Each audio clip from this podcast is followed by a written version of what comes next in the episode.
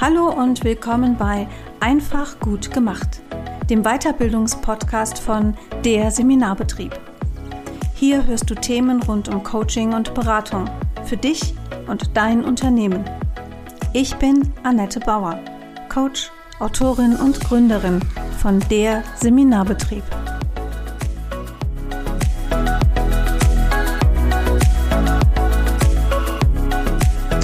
Herzlich willkommen. Es ist wieder Podcast-Time. Ich freue mich heute total, denn ich habe zum ersten Mal in diesem Podcast einen Gast. Zum zweiten Mal. Herzlich willkommen, liebe Christine Kempkes. Ja, hallo, liebe Annette. Ich freue mich echt auch total, dass ich zum zweiten Mal bei dir zu Gast sein darf. Ja, ich stelle dich trotzdem noch mal kurz vor. Christine ist Trauerbegleiterin in Oberhausen und Bestatterin und hat einen sehr, sehr spannenden ähm, ich sag mal, unternehmerischen Weg hinter sich. Ne? Also ursprünglich ja. Angestellte, Bankwesen. Ähm, dann hattest du mit einer Kollegin Unternehmen, warst viel in Unternehmen mit äh, dem Fokus auf Gesundheit mhm. unterwegs. Warst ganz klassischer Coach, bist natürlich immer noch ganz klassischer mhm. Coach, aber hast dann das Thema Trauern für dich entdeckt und dich da weiterentwickelt mit ganz vielen Weiterbildungen bis jetzt Trauerbegleiterin, hast da auch deinen Fokus und hast, also im Grunde dreht sich dein beruflicher Alltag so ein bisschen um Leben und Tod. Ne?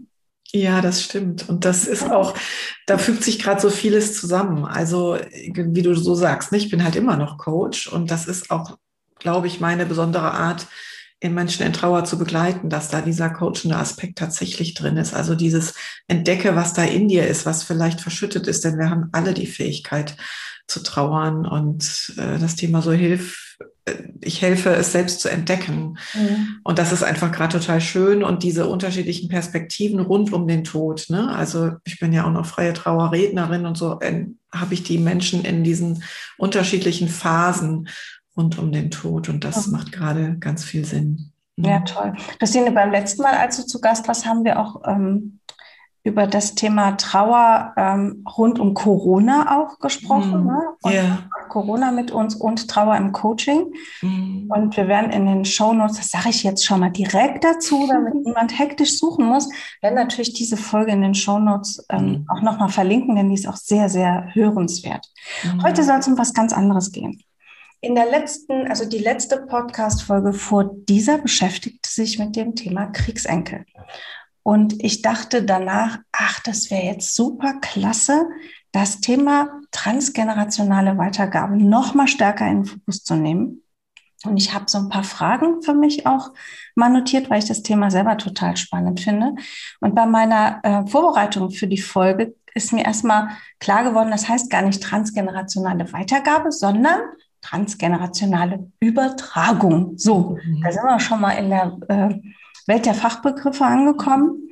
Und ähm, das Psychologie-Lexikon, das Online-Lexikon Stangl äh, sagt, dass es da hauptsächlich um die Übertragung von Erlebnissen aus Krieg, von sexuellem Missbrauch und von schwerer körperlicher Misshandlung geht. Sind es wirklich ausschließlich diese schweren Traumata oder wie ist da deine Sicht drauf? Also ich wollte gerade sagen, dass was du jetzt benannt hast, sind ja die ähm, weitergegebenen oder übertragenen Traumata, ne? also transgenerationale Trauma. Ähm, und ich erlebe in meiner Praxis und habe es ja auch an mir selber mit meiner eigenen Familiengeschichte erlebt, dass auch andere Themen übertragen werden können und der Schmerz daraus übertragen werden kann.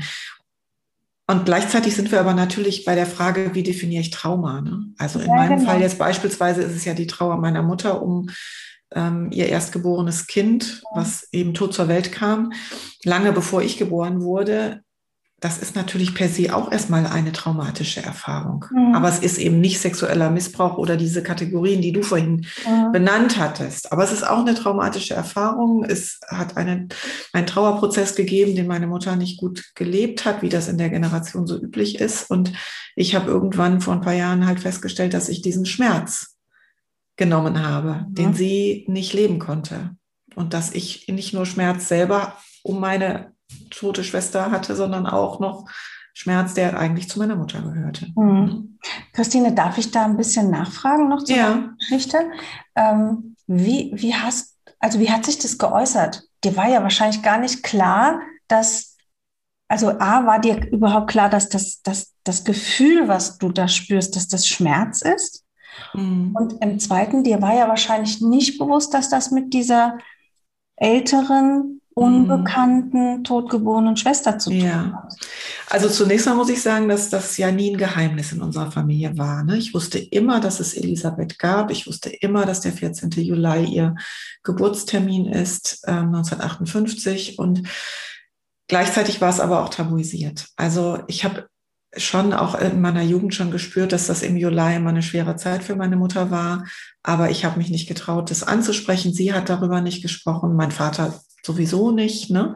Mhm. Ähm, ja, das, damit bin ich erstmal so groß geworden. Und dann habe ich immer wieder mal in meinem Erwachsenenleben Situationen gespürt, wo ich tief traurig war, obwohl rings um mich herum und meine sonstigen Lebensumstände gar keinen Anlass gaben, so traurig zu sein. Mhm. Also ich habe das, heute sage ich, das war wie so ein Trauerkloß oder Kern, der mir in mir drin steckte und den ich nicht verorten konnte, den ich nicht einordnen konnte. Und es gibt ja keine Zufälle im Leben. Ich habe halt an einem 14. Juli, und zwar 2018, als meine Schwester 60 geworden wäre, saß ich hier ähm, auf der Terrasse. Es war ein ganz schöner Sommertag und ich dachte an, just in dem Moment, an diesen Tag, also, oh, wurde mir gewarnt, es ist der 14.7. Elisabeth, ähm, ach, die wird heute 60. Und dann schoss sofort der Gedanke, und das ist der Schmerz, den ich spüre. Okay. Und ich hatte zu dem Zeitpunkt ja auch schon Weiterbildung gemacht in puncto ähm, Aufstellungsarbeit, systemische Aufstellungsarbeit. Und ich fing gerade an, mich mit dem Thema Familienbiografie zu beschäftigen, habe ja dann später auch diesen familienbiografischen Coach gemacht. Und genau in diesem Tag, in dem Moment hatte ich dann erstmals den Gedanken, das ist gar nicht mein Schmerz. Und dann durfte ich auseinandersortieren, weil natürlich ist es auch ein Stück weit meiner, weil ich hätte gerne eine elf Jahre ältere Schwester, ne, mit der ich ne, hätte in meiner Jugend irgendwie shoppen gehen können oder so, ne, ähm, rumalbern können, was auch immer ich mir da vorstelle. Aber es ist auch eine ganze Menge Schmerz, der eben nicht zu mir gehört. Und später habe ich dann im, in der Fortbildung zum familienbiografischen Coach halt auch diesen schönen Satz meiner Ausbilderin gelernt. Manche Themen sind zu groß, um sie in einer Generation zu bearbeiten. Ach, das ist ja ein schöner Satz. Ne? Und dann geht es halt weiter. Ja. Ach, danke auch für dieses persönliche Erzählen mhm. an der Stelle. Ich, ähm, ich hatte mir auch in der Tat, wir haben ja eben schon drüber gesprochen, mhm. zum Thema äh, Trauma, aufgeschrieben, die Frage, ob wir an der Stelle dieser transgenerationalen Übertragungen diesen eher engen Traumabegriff mhm. brauchen, mm. der ja auch in der Psychologie viel stärker mm. verwendet wird. Mm. Oder ob es auch der Traumabegriff sein kann, den wir ja auch im Coaching eher verwenden, weil wir ja nicht mit diesen tieftraumatischen Dingen arbeiten, sondern eher, also da, deine Geschichte, die wäre ja zum Beispiel in einem Coaching auch aufgehoben gewesen mit einer Expertise des Coaches -hmm. und auch zu bearbeiten gewesen. Genau. Was ja. ist für dich bearbeitet? Was, wie stehst du dazu? Also ich hatte jetzt das große Glück, dass meine Mutter ja noch lebt. Ne? Mhm. Die war zu dem Zeitpunkt 90 ähm, oder wurde dann 90 und sie sehr offen ist. Das heißt, ich konnte sie damit konfrontieren. Und das ist ganz, ganz zauberhaft, was dadurch entstanden ist, weil sie erstmals selber wirklich in diesen Schmerz gegangen ist. Und wir sind, ich habe mich dann auf die Suche begeben, den Friedhof zu finden. Sie wusste das alles nicht. Sie hat selber nach dieser Geburt um ihr Leben gekämpft und lag noch im Krankenhaus, als das Kind beerdigt wurde. Ne? Das heißt, vermutlich, ja, das heißt vermutlich, das konnten wir nicht mehr klären, weil mein Vater zu dem Zeitpunkt, als wir es rausgefunden haben, ja schon tot war.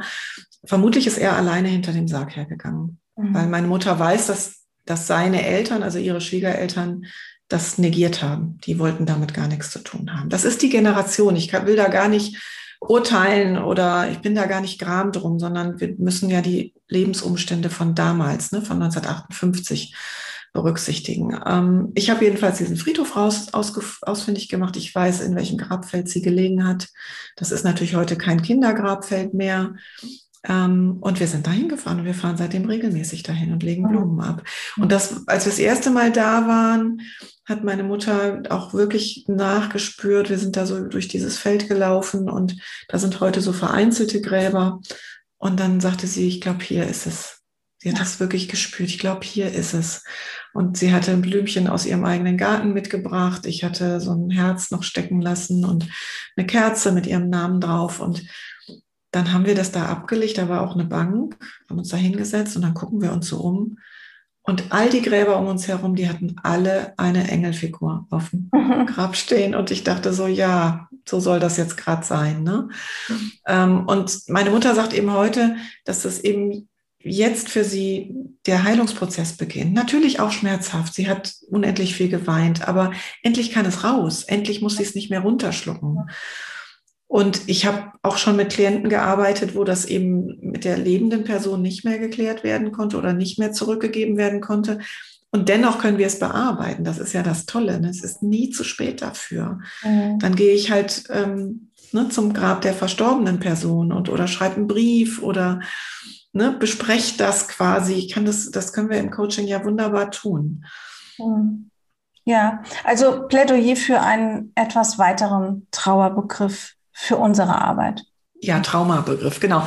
Und zwar auch deswegen, ich habe da gerade ein spannendes Buch zu gelesen, das kannst du auch gut verlinken in den Show Notes, Ererbte Wunden ah, okay. von Katharina Drechsel. Das gibt es einmal in der Version für Therapeuten sozusagen, das ist das Fachbuch und sie hat aber auch noch die etwas leichter lesbare Fassung für die KlientInnen mhm. geschrieben. Ne? Das heißt dann auch ererbte Wunden mhm. ähm, entdecken, glaube ich. Mhm. Ein so. Auf jeden Fall. Ja, genau. Und sie arbeitet halt mit KlientInnen, die in den Generationen davor ein traumatisches Erleben haben, also durchaus auch mit einem engeren Traumabegriff. Was aber in der Nachfolgegeneration passieren kann, ist, dass eine Situation, die eigentlich nicht traumatisch ist, trotzdem eine traumatische Belastungsstörung auslöst. Ach, spannend. Und das finde ich halt mega spannend. Ja. ja. Also sie hat ganz viele Beispiele in ihrem Buch. Eins fällt mir ein, da ist der Vater, ähm, war im Krieg, hat im Schützengraben gelegen, hat da Entsetzliches erlebt, hat danach zu Hause nie darüber gesprochen. Es gab diesen emotionalen Cut sozusagen. Ne? Und der Klient von dieser Autorin, der hat dann einen Fahrradunfall gehabt mit einem Sturz wo er aber sofort sehr gut versorgt war. Irgendwie seine Frau war mit dabei, hat ihn, bis der Arzt kam, versorgt. Also eigentlich war diese, diese Umstände, die manchmal dazu führen, dass ein Erleben traumatisch wird oder eben nicht, mhm. waren eigentlich begünstigend. Also es hätte eigentlich keine, keine traumatische Belastungsstörung daraus ähm, erwachsen können, so. Und dennoch gab es sie und dann hat sie halt in der Arbeit mit dem Klienten entdeckt, dass das Trauma des Vaters Mhm. in dem Moment wieder getriggert wurde und dann hochgekommen ist. Und das wissen wir halt heute aus der Epigenetik, ne? dass wir eine ähm, Veränderung in den Proteinen, das ist noch gar nicht zu Ende erforscht, ne? das ist alles noch ein ganz, ne? ganz aktuelles, frisches ähm, Forschungsgebiet, total spannend. Aber was wir halt wissen, ist, dass es eine Veränderung in der epigenetischen Signatur gibt, so heißt das. Das hat äh, biologisch was mit den Proteinen zu tun. Ähm, und dann kann es sein, dass das quasi brach liegt im Körper, also da tut sich erstmal nichts, aber dann gibt es irgendwann den Auslöser. Genau, und dann und entstehen dann, Verbindungen. Genau. Und dann wird das ausgelöst und dann geht genau. der Prozess weit. Wir müssen genau. das ja an der Stelle auch einfach nochmal noch mal klar machen. Emotionen hat unglaublich viel mit den biochemischen Vorgängen in unserem Körper zu tun mhm. und mit genau. dem gespeicherten Material. Und das meine ich mhm. jetzt mal ganz positiv. Ja. Also wir können uns im Grunde ja unseren Körper, also vorrangig unser Gehirn, weil das mhm. das Ganze ja steuert, mhm. vorstellen wie so eine Riesenbibliothek mhm. oder auch ein Fotoalbum. Und da sind ganz viele Dinge angelegt. Mhm. Und ganz vieles von diesen vielen haben wir in mhm. unseren automatischen Abläufen. Mhm. Ganz vieles stoßen wir über Lernen an. Mhm. Und im Grunde ist, ist der, dieser Vorgang, wenn man es ganz runterbricht, fast sowas wie Lernen. Mhm.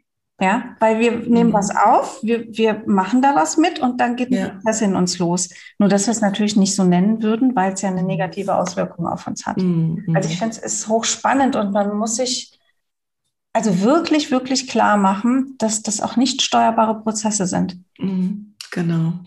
Und was hier halt so spannend ist im therapeutischen Kontext, ne, ähm, ist, dass sie das tatsächlich dann auch bearbeiten kann, wie ein mhm. eigenes Trauma. Also sie lädt dann diesen verinnerlichten Vater in die Sitzung ein. Mhm. Also der Klient geht raus, kommt wieder rein als der verinnerlichte Vater und dann macht sie mit dem eine Sitzung. Mhm. Und zwar so weit, dass, ne, also teilweise, das wird auch mit EMDR bei ihr mhm. bearbeitet, ne, dass äh, der Knoten dann gelöst ist ja. und dann kommt wieder der eigentliche Klient. Ja, ja das, das, das ist mega spannend. Das ist ja eine Form von, von einer Teilearbeit. Das wird vielen mm. unserer Hörerinnen und Hörern ja auch was sagen. Mm. Und ähm, ich erlebe das im Moment in meiner Arbeit im Emotionscoaching auch. Mm. Also auch da habe ich jetzt äh, kürzlich in einer, in einer längeren äh, Coaching-Reihe mit einer Klientin was Traumatisches mm. bearbeitet. Und auch da ist es wirklich, was die Teilearbeit bringen kann, zum Bearbeiten auch der Anteile, die wir übernehmen. Mhm.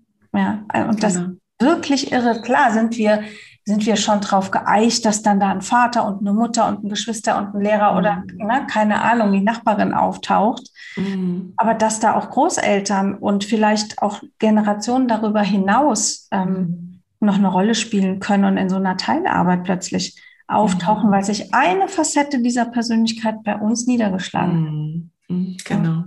Sehr ja. spannend. Ähm, Christine, hast du eine Idee davon, über, über wie viele Generationen sich Dinge übertragen können? Also wir wissen das ja jetzt aus der Kriegsenkel-Thematik, mm.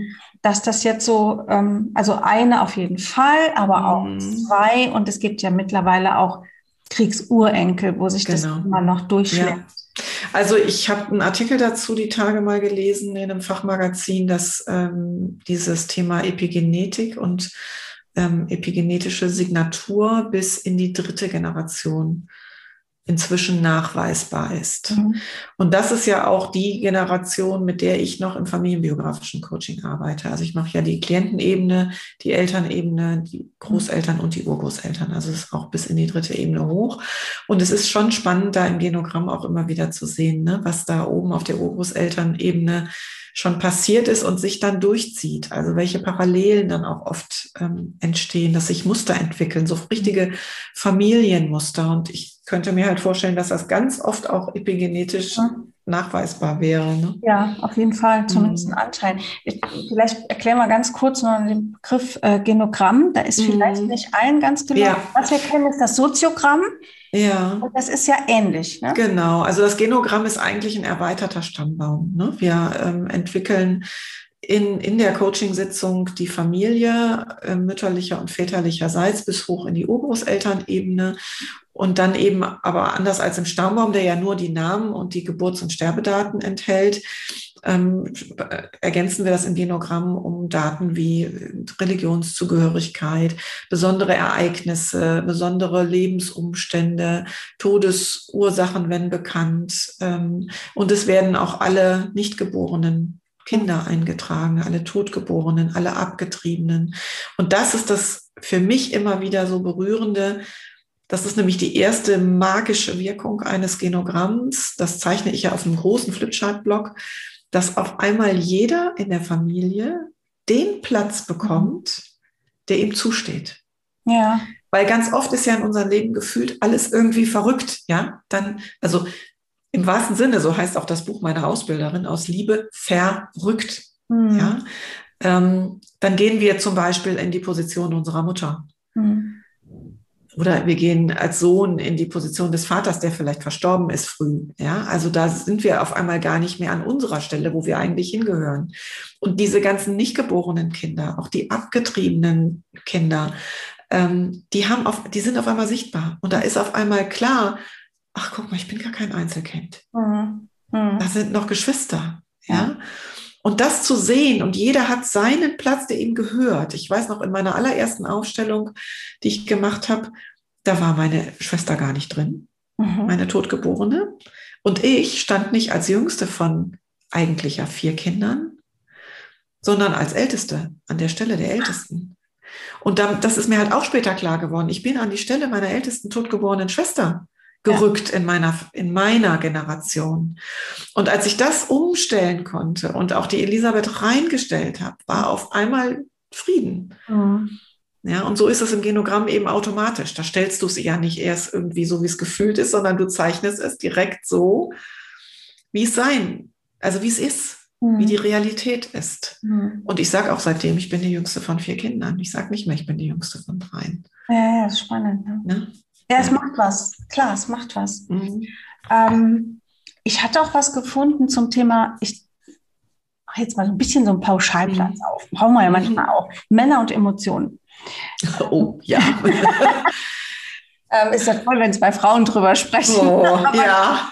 Ähm, da wird, wurde ein Zusammenhang festgestellt zwischen dem emotionalen Rückzug der äh, Kriegsgeneration, also der Männer der mhm. Kriegsgeneration, die Kriegserfahrung gemacht haben, die zurückkamen und du hast es eben selber mhm. erzählt von, von mhm. deinem Vater, der über vieles nicht gesprochen hat. Wir kennen das aus ganz vielen Familien, dass meine Großväter haben auch nicht erzählt. Mhm. Großmütter haben erzählt, aber über andere Sachen. Ja? Mhm. So. Ähm, also, dass der, der emotionale Rückzug dieser Generation sich in die nachfolgenden Männergenerationen trägt und dass es deshalb da auch, ähm, ja, ich sag mal, also zu massiven Problemen halt auch kommt. Mhm. Also es sind ja nicht wenige Beziehungen, ähm, wo Frauen oder auch Männer, wenn sie mit einem Mann zusammen sind, darunter leiden, dass der Partner sich emotional zurückzieht oder sich mhm. emotional nicht öffnen kann und ja, der kann da nicht drüber reden. Und es gibt ja auch dieses, ja, Männer reden nicht über ihre Gefühle. Mhm. Können sie es nicht, weil sich da so viel übertragen hat? Mhm. Also eigentlich hat ja jeder, jeder Mann, jeder erwachsene Mann heute wahrscheinlich in der Geschichte so einen, so einen äh, traumatischen Vorfahren, männlich. Mhm. Also ich glaube, was ganz wichtig ist dabei zu berücksichtigen, dass diese Generation, die den Krieg erlebt hat, dieses Wegpacken von traumatischen Erlebnissen als Überlebensmechanismus gebraucht hat. Mhm. Weil sonst wäre ein Weiterleben für diese Generation nicht möglich ja. gewesen. Und was bei meinem Vater zum Beispiel passiert ist, ist, der hat, also der war ja im Krieg, war im Russlandfeldzug, ist in russische Kriegsgefangenschaft gekommen und war erst 1953 wieder zu Hause. Und mein Vater hat die Erlebnisse in der Kriegsgefangenschaft, die ja auch sehr traumatisch waren, sehr gut verarbeitet, hat darüber sogar ein Buch geschrieben, hat darüber in den 60er Jahren dann angefangen, Vorträge zu halten und so weiter. Ähm, also das konnte er verarbeiten und da konnte er sprechen. Aber wir haben in seiner Sterbephase gemerkt, dass da eben Kriegserlebnisse waren, mhm. über die er nie gesprochen mhm. hat, die dann, da begann dann eine Demenz, er war über 90 und dann brach das raus auf einmal. Dann fiel so dieser Schleier des Verstandes in dieser Demenz und dann hat er nochmal ganz viel raus ist da nochmal rausgekommen aus diesen fürchterlichen Kriegserlebnissen. Ähm, aber er konnte das zu Lebzeiten sozusagen nie bearbeiten, weil das war der Überlebensmechanismus. Er hätte sonst die Gefangenschaft nicht überlebt, wenn er nicht dieses das abgekapselt hätte. Gut verschlossen hätte, ne? Verschlossen hätte. Deswegen wehre ich mich tatsächlich gegen so ein Pauschalurteil, dass Männer immer dieses Schweigen mhm. ähm, als Lösungsweg gehabt haben. Also über, weit, über Teile, vielleicht auch über weite Teile, aber ähm, dennoch ist es auch möglich gewesen, Emotionen zuzulassen. Mhm. Ich glaube, was passi oft passiert, ist, dass die männlichen Nachfahren sich an den männlichen Vorbildern orientieren und die weiblichen Nachfahren, das erlebe ich halt in der Genogrammarbeit auch, mhm. sich an den weiblichen Vorbildern orientieren. Das ist, also wir fühlen uns auch immer eher dem gleichen Geschlecht gegenüber verantwortlich, wenn wir zum Beispiel in so eine Rolle der Mutter, Mutter gehen ne, mhm. oder der älteren Schwester. Ja. Ähm, und dadurch entsteht das vielleicht noch mal mehr, wenn die Männer diese Kriegstraumata haben und darüber nicht sprechen konnten, dass es dadurch dann noch mal weitergegeben wurde an die Söhne. Mhm. Gleichzeitig haben wir aber natürlich immer schon dieses dieses Geschlechterbild von Indianer kennt keinen Schmerz. Mhm. Ja, und die Frauen eher dieses Kümmernde, du bist für Haus und Hof, fürs Kümmern, dass allen gut geht, verantwortlich. Ne? Mhm. Ähm, Also Meiner Tochter wird es jetzt wahrscheinlich, äh, würden die Nackenhaare zu Berge stehen ja, über diese, ähm, diese Vorurteile, aber letztlich entspricht es schon durchaus auch so meinem Erleben. Ne? Das, ah, ähm, das hat ja auch was Epigenetisches. Also es ja. ist ja nicht so, als wäre das komplett aus der Luft gegriffen. Mhm. Also das ist ja auch ein Bereich, wo Epigenetik schon länger ähm, mhm. unterwegs ist und forscht.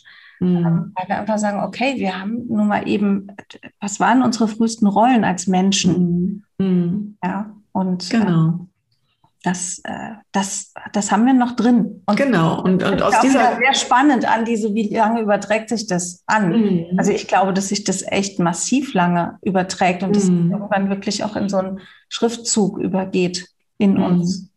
Ja, und ich habe auch, muss auch ehrlich sagen, ich habe es auch in der Erziehung meiner Kinder erlebt. Ich habe ja nur meinen Sohn und eine Tochter. Ähm, ich musste schon immer wieder mir bewusst machen, dass ich die eben nicht in diesen typischen Dingen erziehe, ja, sondern dass eben mein Sohn auch das Weiche und das Emotionale ähm, mitbekommt und leben darf. Ne? Genauso ja. wie meine Tochter eben auch das eher sachliche, das Funktionieren, das ähm, ja, so diese männlichen Anteile genauso. Das Raue vielleicht. Das ja? Rauere, irgendwie, wie auch immer man das jetzt ausdrücken mag. Ich finde da gerade, glaube ich, nicht die ganz präzisen Worte, aber mhm. so, ne, weißt was ich meine? Es ja, ja. brauchte immer wieder so ein Bewusstsein, weil intuitiv aus mir selbst heraus, ich bin sehr wie ein typisches Mädchen erzogen worden und ne, mhm. so. Wir können uns dem ja auch gesellschaftlich kaum entziehen. Mhm. Also ne, dieses, ähm, das hat sich, glaube ich, aufgrund ganz unterschiedlicher Dinge in unserer Gesellschaft so manifestiert, aber sicher auch, auch darauf, dass lange die Rollen einfach sehr fest waren. Ja, und sich davon in einer emanzipatorischen Welt mhm. zu lösen, ist natürlich auch echt ein gutes Stück Arbeit. Und es ist ja auch so, dass, dass die Literatur ähm, schon sehr früh diese, diese Phänomene von Generationen auch mit aufgegriffen hat. Das fand ich auch mhm. total total spannend, als ich das mhm. gelesen habe und dachte dann so, ja, aber stimmt. Also klar, wir können bis in die Antike zurückgehen, mhm. wo es auch gibt Generationen aufzählen. Wir kennen das aus der Bibel, mhm. dass Generationen aufgezählt werden, um mhm. einen Menschen in eine Reihe zu stellen. Mhm. Ähm, aber dann gab es ja auch eine ganze Weile in der Literatur so das Schicksal, der Mythos, mhm. der Familienfluch, ne, so. Und da wurde ja schon literarisch mitgespielt. Mhm. Scheint es da vielleicht auch so ein natürliches Bewusstsein gegeben zu haben, dass wir Dinge mitbekommen? Mhm. Ja, das kann, kann sehr gut sein. Ne? Also auch so diese, das, mir fällt jetzt auch dieses Thema ähm, Familiengeheimnisse ein. Das mhm. ist ja auch ganz ja. in vielen Büchern äh, aufgegriffen worden. Ja. Und ja, das macht echt was mit uns. Auf jeden Fall. Sehr, mhm. sehr spannendes Thema. Sehr, sehr spannendes Thema.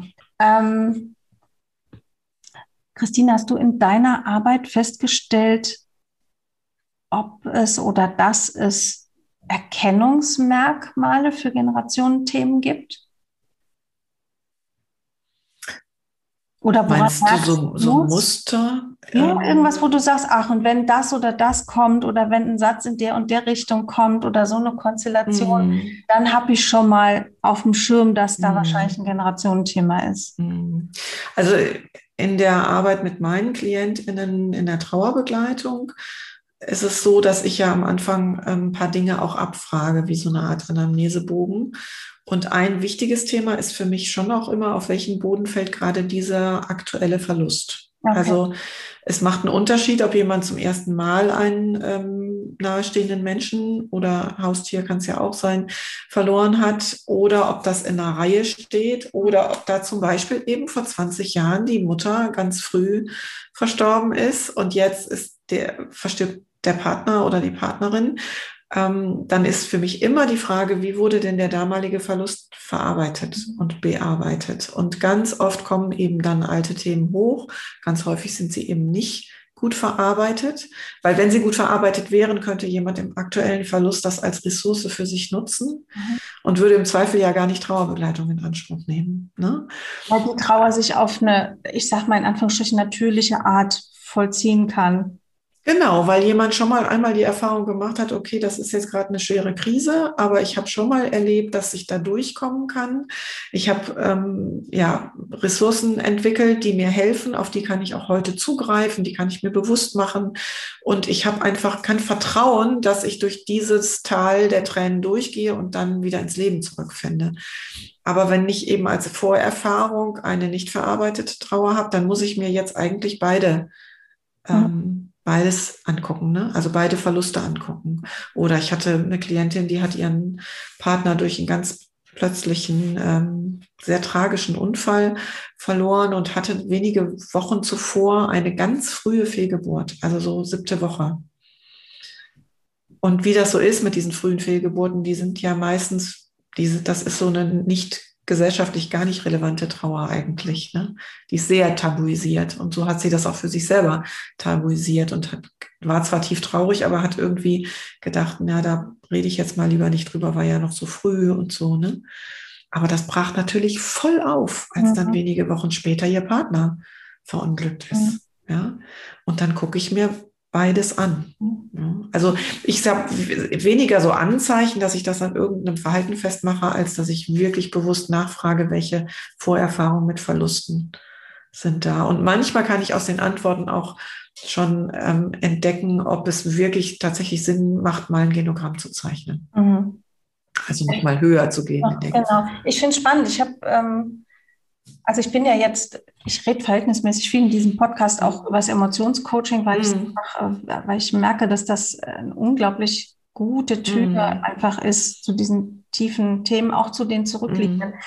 Und äh, wir haben ja im, im, äh, im M-Trace-Coaching, ähnlich wie auch im EMDR, das hast du ja eben auch mhm. äh, angesprochen über die mhm. Autorin, ähm, einen, einen Teil, der nennt sich Processing, wo der Klient sehr mit seinem Thema unterwegs ist. Mhm.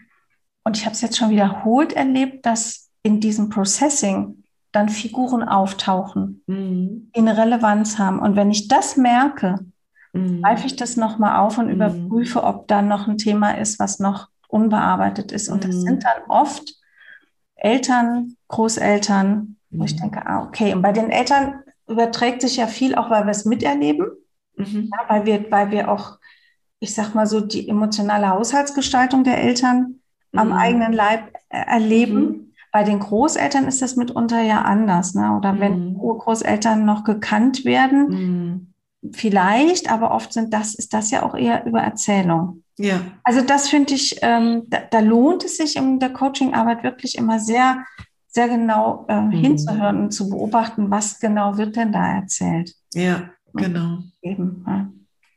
Ähm, wenn denn dann so, so ein Generationenthema ist, ist ja auch mhm. die Frage, was dann tun? Ja? Mhm. Was tun? Und würdest du sagen, das kann jeder Coach mit seinem Handwerkszeug oder glaubst du, dass es da mh, hm, geeignetere Methoden gibt. Ich würde ja nie sagen, dass es eine gute und eine schlechte Methode gibt. Es ist ja oft auch eine Frage mhm. des Anwenders mhm. ähm, und des Kontextes. Aber würdest du sagen, also gerade dabei eignen sich meiner Erfahrung nach hm, hm, hm, mhm. ABC?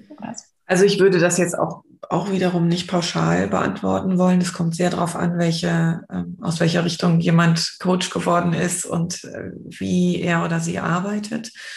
Ähm, aber es gibt natürlich tolle Coaching-Methoden, die wir da anwenden können. Also klassisch zum Beispiel die systemische Aufstellung. Ja? Mhm. Also sich einfach mal, weiß ich nicht, Playmobil-Figuren oder Schleichtiere zu nehmen und mal die Trauer oder das Gefühl, welches auch immer das da gerade ist, was sich zeigt. Ganz oft sind es ja auch Schuldgefühle. Ne? Hervorragend ähm, auch mit Farben machen.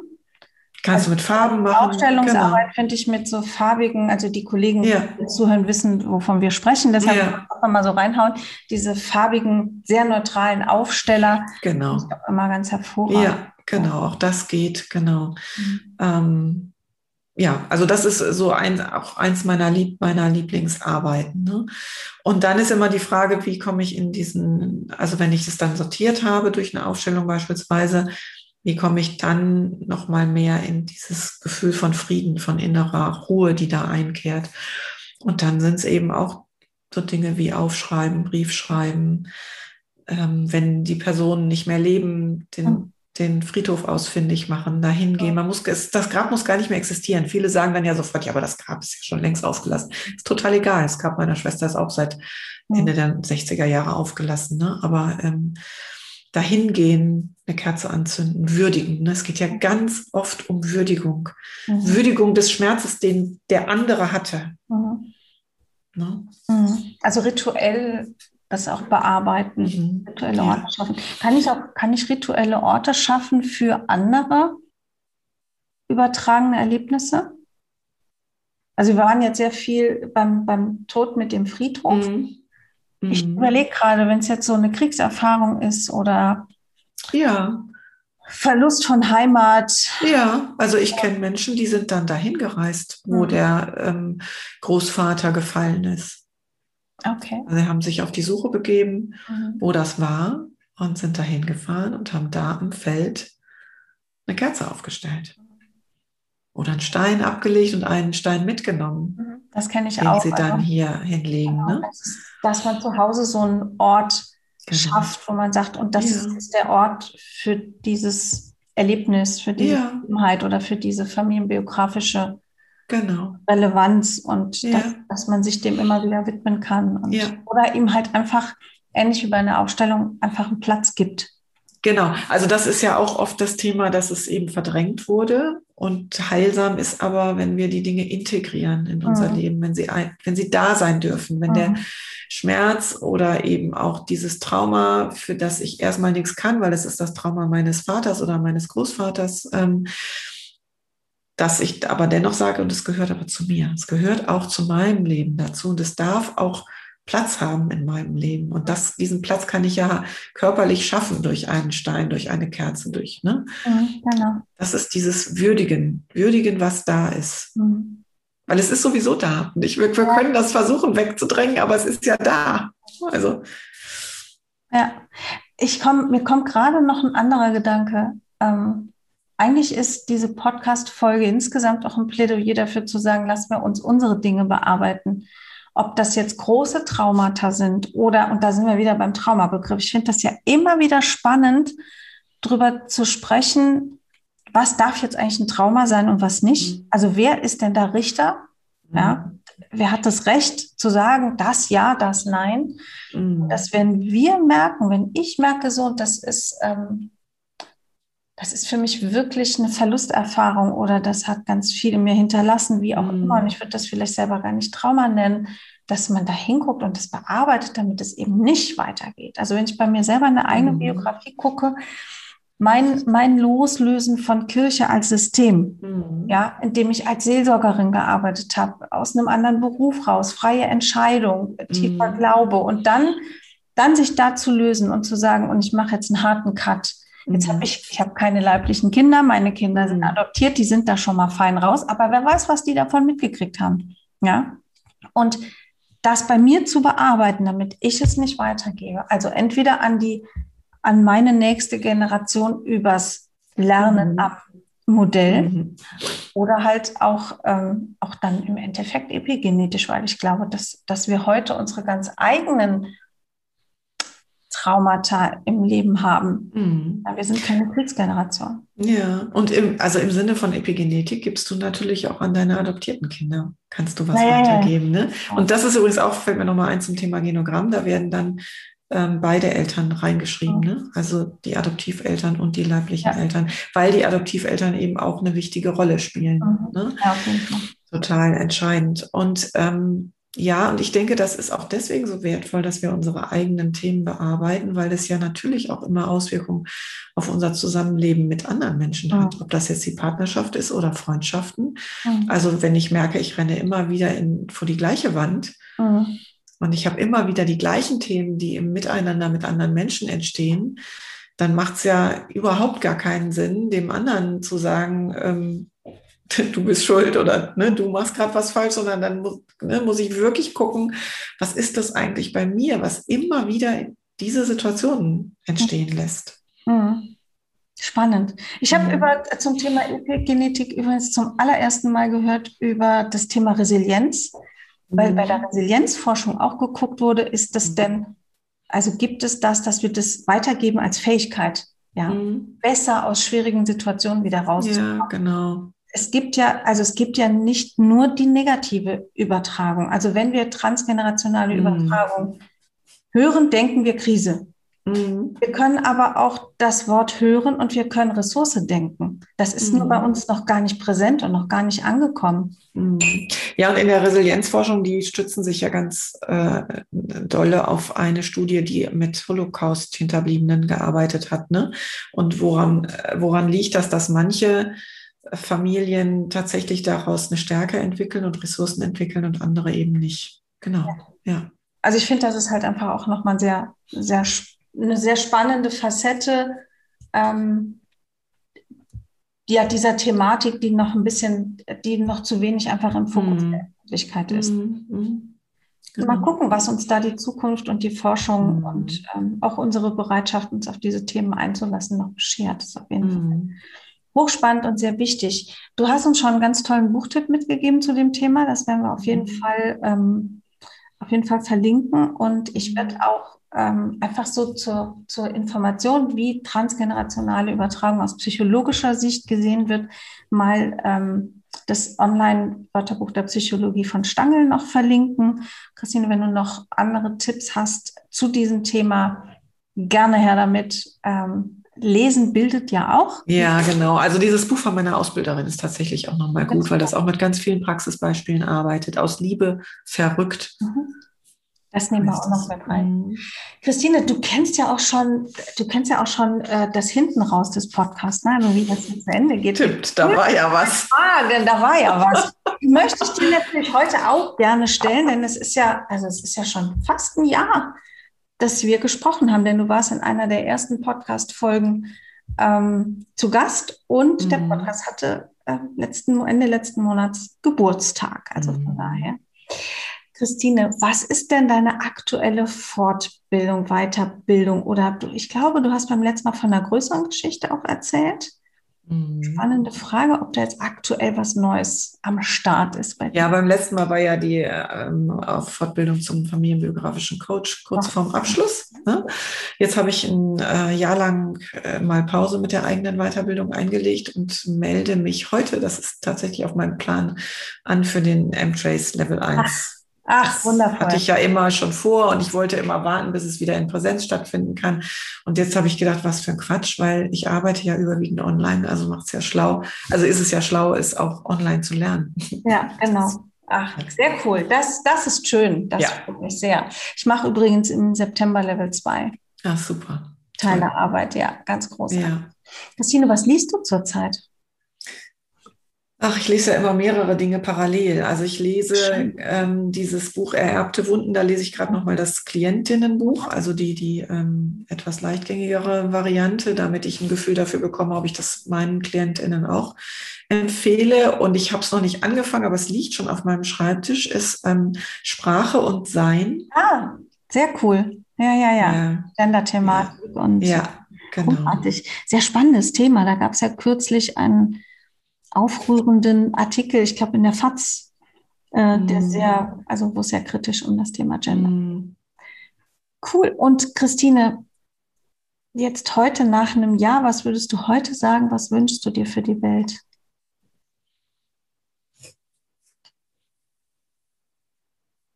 Also ich wünsche mir mit Blick auch auf die Corona-Situation, die jetzt ja nun uns lange beschäftigt, dass wir das ähm, als Teil unseres Lebens anerkennen mhm. werden. Mhm. Ähm, so wie wir eben auch alle anderen Traumata oder Erlebnisse, Verluste, über all das, was wir gerade gesprochen haben, ähm, wie ich mir wünsche, dass wir das internalisieren, ne? also dass das wirklich zu uns gehört und akzeptieren können, dass das Leben so bunt ist mhm. und eben auch diese Dinge enthält und dass wir eben bei den Erlebnissen, die wir in Corona-Zeiten hatten oder die Familien auch erlebt haben, wenn sie da in der Zeit jemanden verloren haben, dass sie das eben nicht wegpacken, so nach dem Motto, das war halt und muss weitergehen, sondern dass sie es wirklich heilsam, gesund verarbeiten. Mhm. Sehr schön. Ja, bin ich ganz bei dir mit dem Wunsch.